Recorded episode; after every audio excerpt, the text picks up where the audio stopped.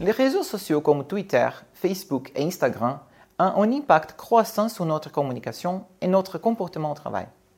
Mais que se passe-t-il lorsqu'une personne déjà marginalisée doit faire face à des défis supplémentaires sur les réseaux sociaux? Dans une étude portant sur des employés homosexuels dans une filiale automobile au Brésil, nous avons constaté que les réseaux sociaux créent un dilemme pour eux. Ils veulent être eux-mêmes sur les réseaux sociaux, mais cela peut entrer en conflit avec les normes professionnelles associées à l'hétéronormativité. Comment peuvent-ils être professionnels tout en préservant leur espace en ligne?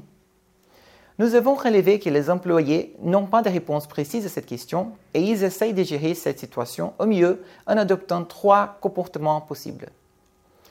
La plupart des employés choisissent de montrer en ligne ce qu'ils montreraient en personne.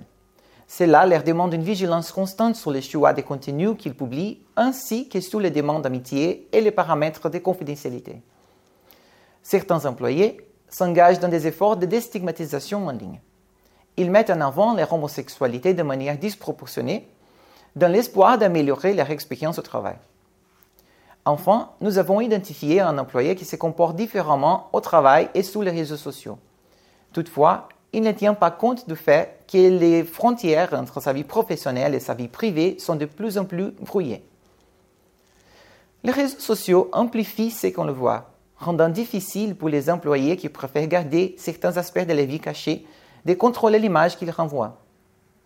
Les organisations doivent donc faire attention aux frontières floues entre vie professionnelle et vie privée sur les réseaux sociaux et à l'impact sur les personnes déjà marginalisées.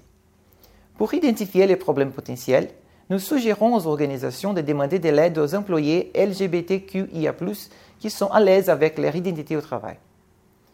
Les formations et codes de conduite en matière de diversité doivent tenir compte de ces dilemmes et fournir des directives claires sur les comportements en ligne pour les employés et les managers.